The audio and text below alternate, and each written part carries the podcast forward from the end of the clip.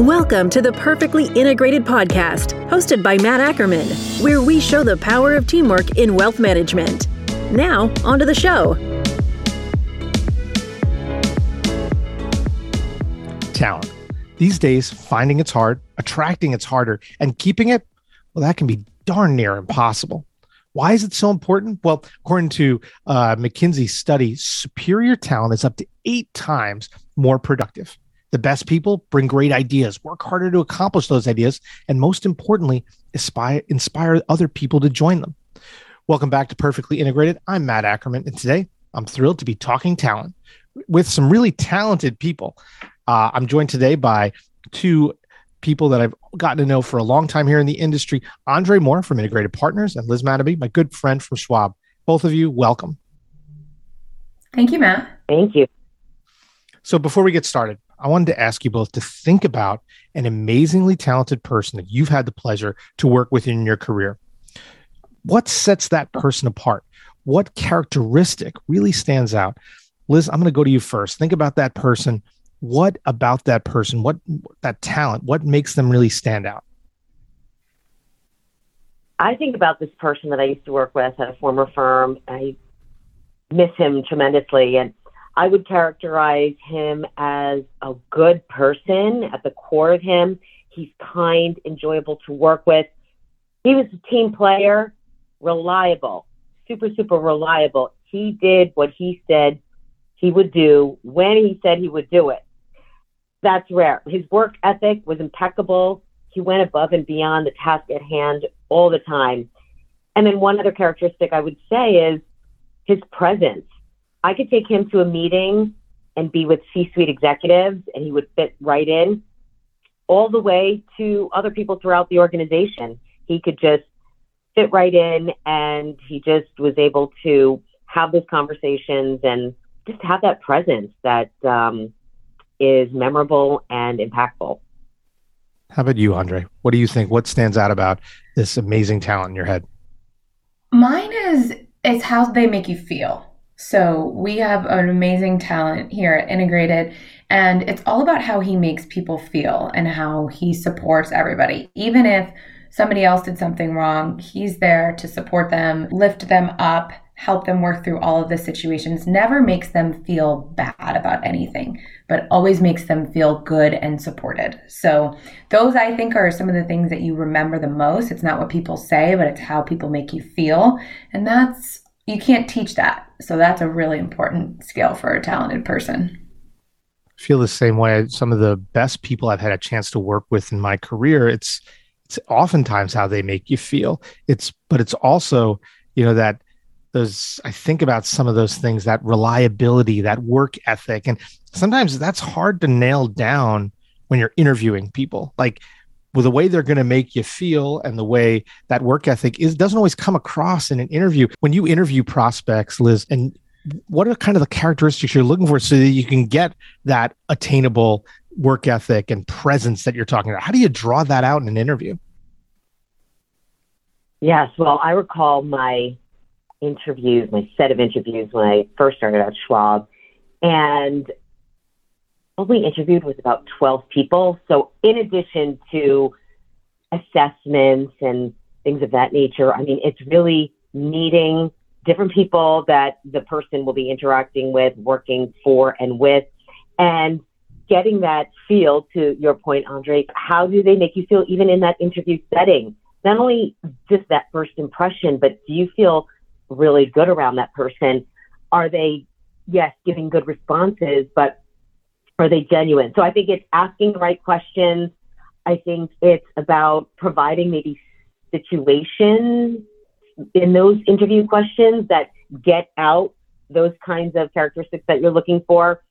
I heard a story from our CEO, Walt Beninger, CEO of Schwab, and in some of his interviews, he'll have, it'll be like a breakfast, let's say, or lunch, and he'll kind of set it up where the wait staff, you know, kind of just does something that could, you know, throw the person off, and how that person handles that, you know, is a really good indicator of how they handle situations. You know, are they resilient, et cetera. So I love that story because it's yes, asking the right questions, it's meeting different people, but almost providing like a real life situation of how somebody might handle.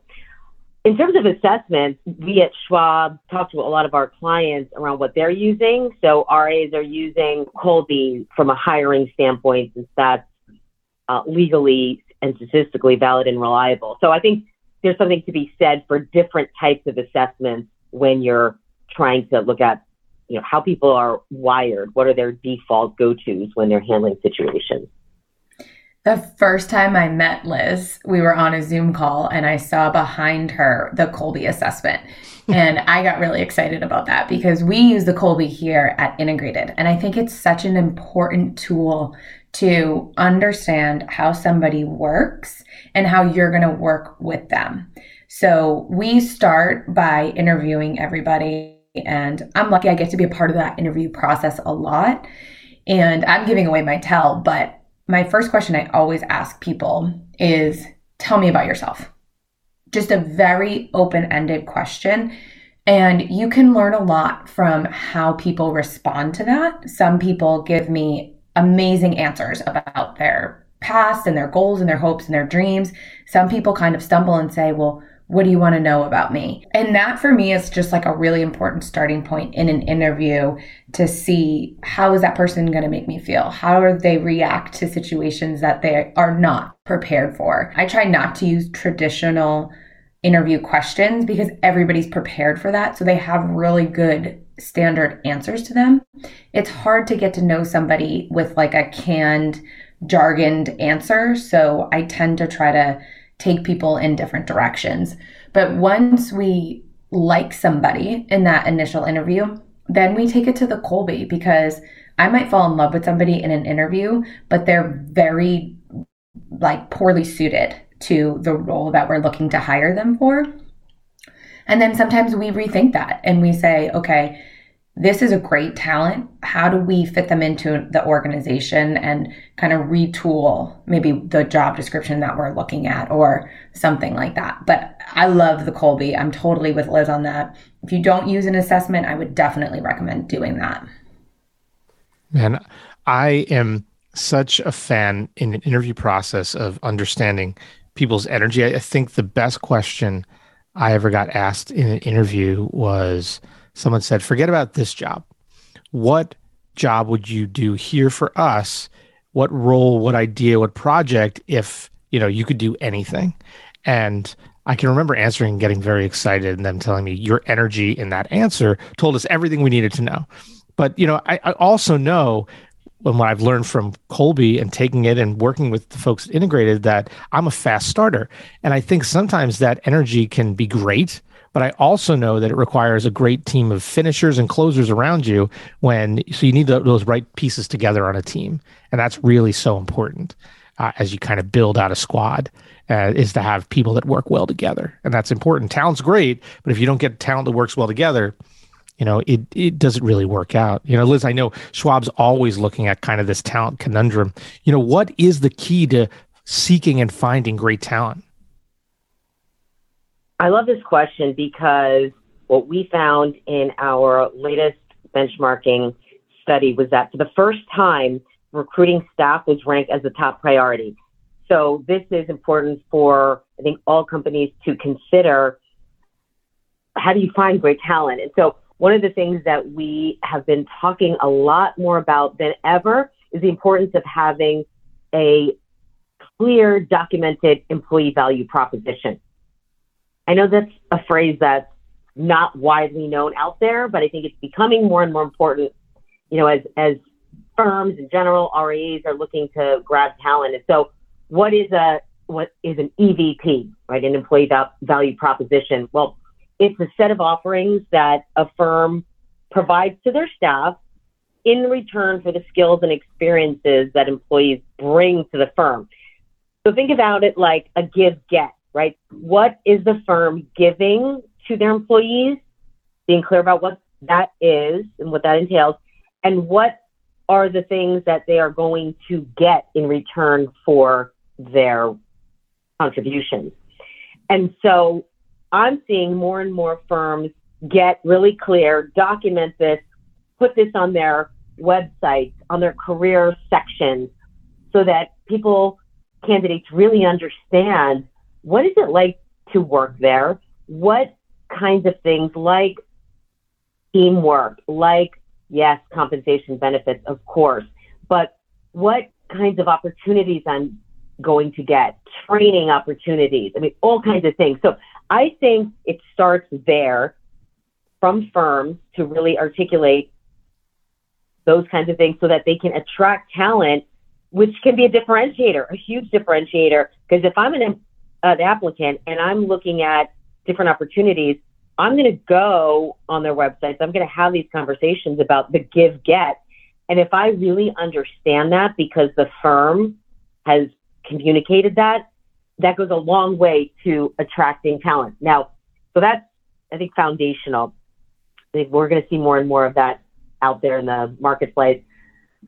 Other ways I think to find great talent is to get creative and go beyond, yes, recruiters, that's so important, but also have your folks, you know, be out there in the community, joining different boards or community initiatives and activities to get to know other types of people who may not have financial services background or specifically RIA, but they've got a lot of the characteristics we were talking about earlier, and you can train on those other things. So I think those are, you know, two ways to find great talent. Andre, that gets to that who, not how notion that I know you talk about a lot, is kind of having your eyes up and not always necessarily looking for, if you're looking for, you know, a specific type of person or skill set, it's kind of keeping your eyes up maybe to other professions, other careers, and finding people. Does that who, not how, and that notion resonate with you in terms of as you look for talent for Integrated? It definitely does, because I agree that like I said, if you find a great talent, you've got to figure out a way to make them work within the organization. And I do agree with Liz that sometimes looking outside of our industry helps bring in new ideas, new visions, new processes. But for advisors, it can be hard because taking the time to train somebody, they look at that and they're like, I'm already wearing multiple hats. I'm already caught up in the whirlwind. To take the time to train and get this person up to speed can be overwhelming for people. But if you look at, Matt always says, we are the right firm for the right people. And I think he's so right about that. You know, if you find the right person, skills can be taught, but caring and hard work and all of those things are something a person has, not something that you can kind of give somebody. So if you find the right talent, you can find ways to hold on to them and to make it work if you truly understand what their goals and their visions are. And Andre, finding great talent is one step of the process, but keeping them can be even more difficult. You know, you work with all integrated advisors across the country, 160 plus. Are advisory firms, from your experience, good at holding on to top talent? I think it's a challenge. You know, a lot of advisors, they do business planning and they do a great job business planning. What's my most important number? How do I want to grow? Things like that. But they tend to sometimes forget to check in with their teams. How are you doing? Are you getting what you need? Here's your growth path. Let me talk to you about if you take these professional development steps, we can move you into this type of role or that type of role. So really understanding their team members and how they can best support them on their growth journey is important. But again, they're so caught up in what they're doing every single day. They're just doing the quick task check-in versus the, are you okay? What do you need to be successful? How can we make your role different, meaning better? For everybody. And so working towards common goals is really important, but making sure that all of your team members have their own individual goals that they're working towards themselves, and then they're getting what they need.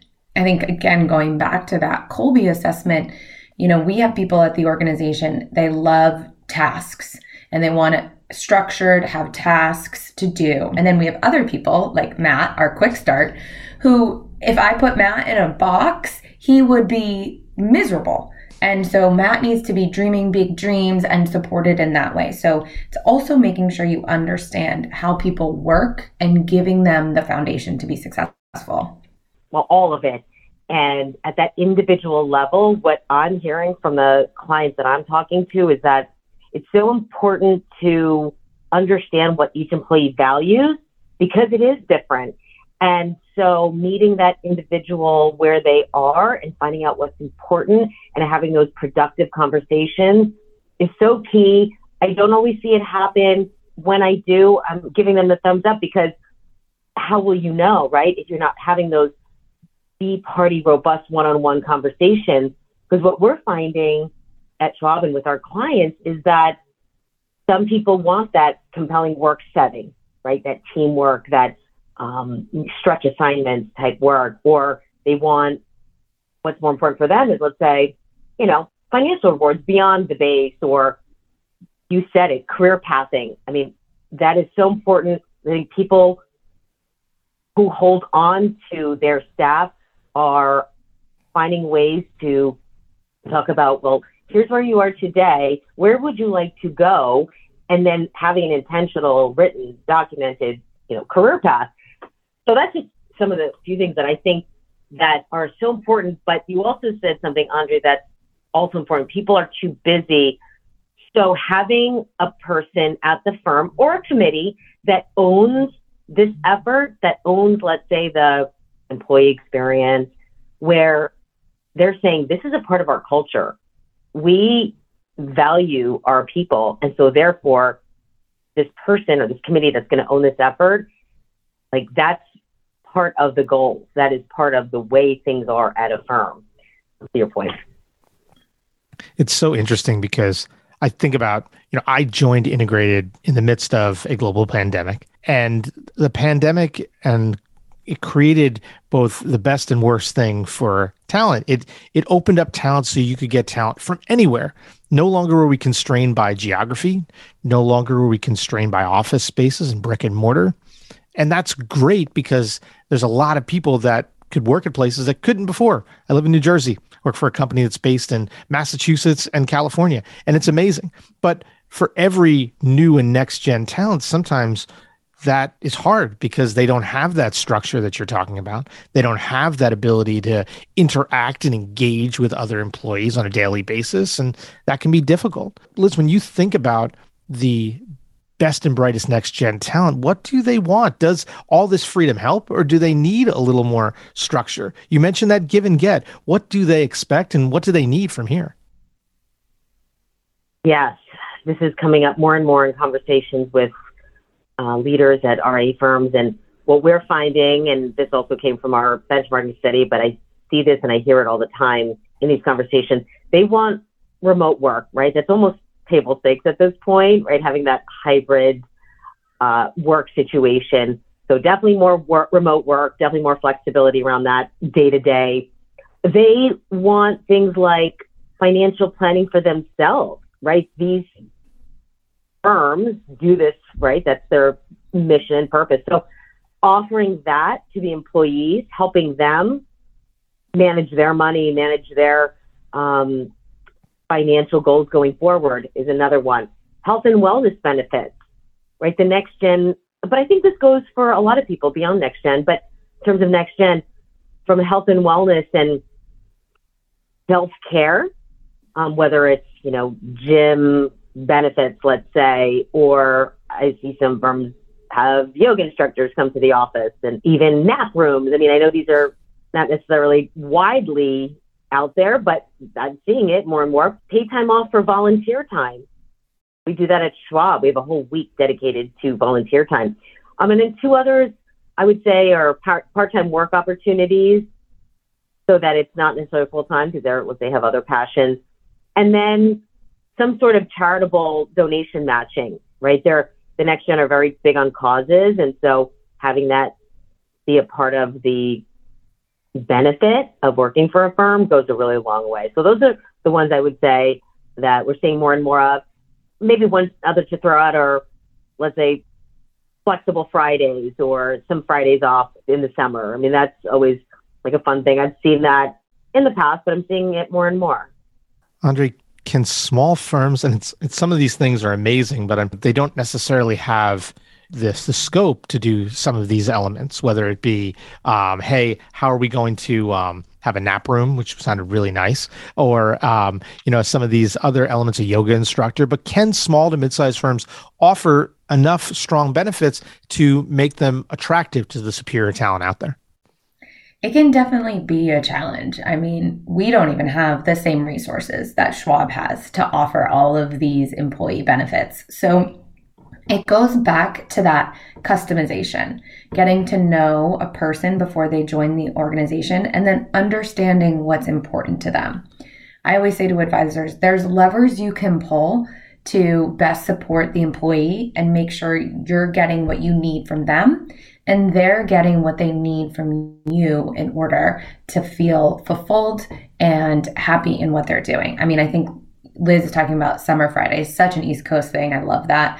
But flexibility in work hours, and then just providing flexibility in how and where people work and understanding them. You know, I might care about having time off to do charitable, and you might care about having Fridays off to go play baseball with your kids, you know?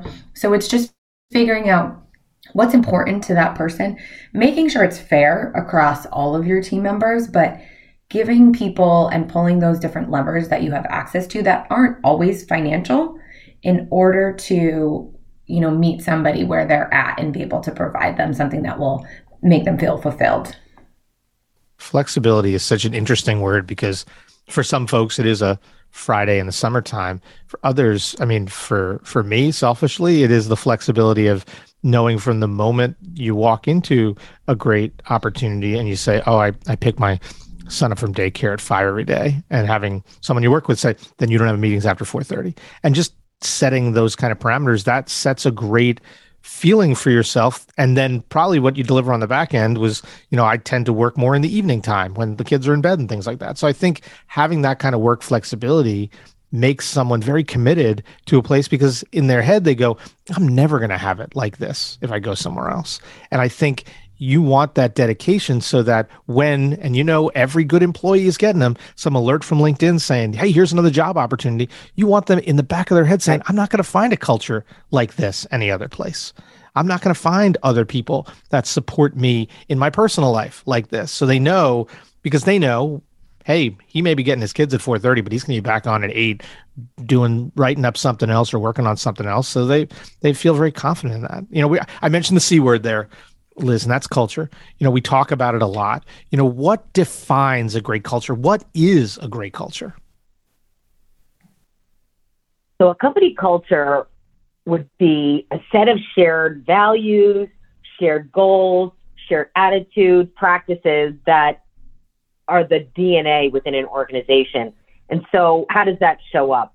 It shows up in things like the firm's dress code, or how the office is laid out, the different, let's say, perks and incentives that the firm provides, the social calendar. I was talking to a firm the other day and interviewing a set of the employees, and I said, what's so great about working for this firm?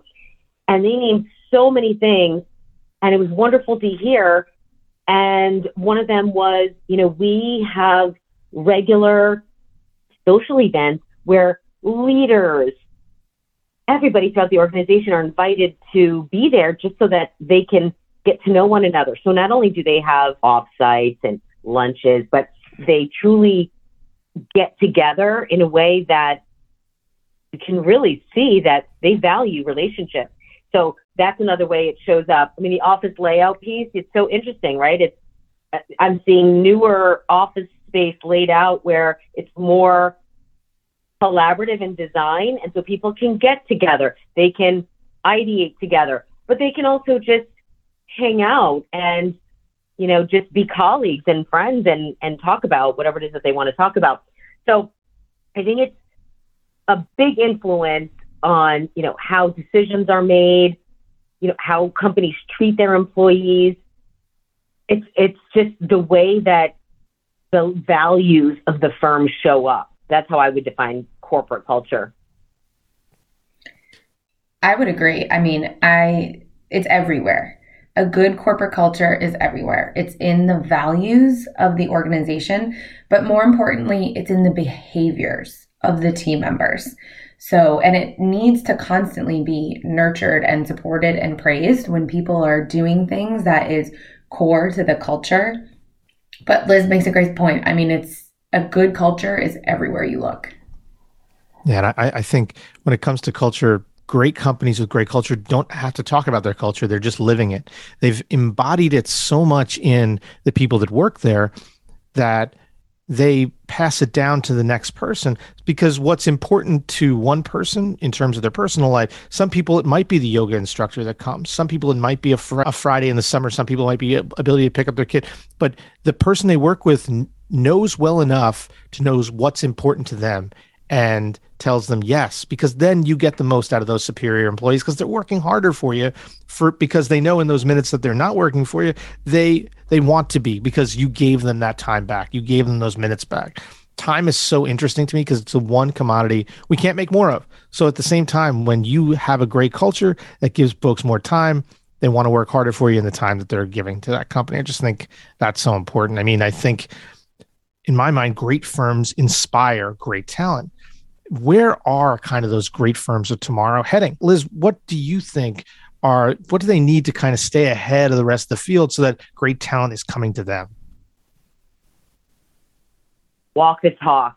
I think leaders need to communicate to the rest of the firm, you know, this is our mission, this is our vision, this is how we view talent, and then model those behaviors. I would start there.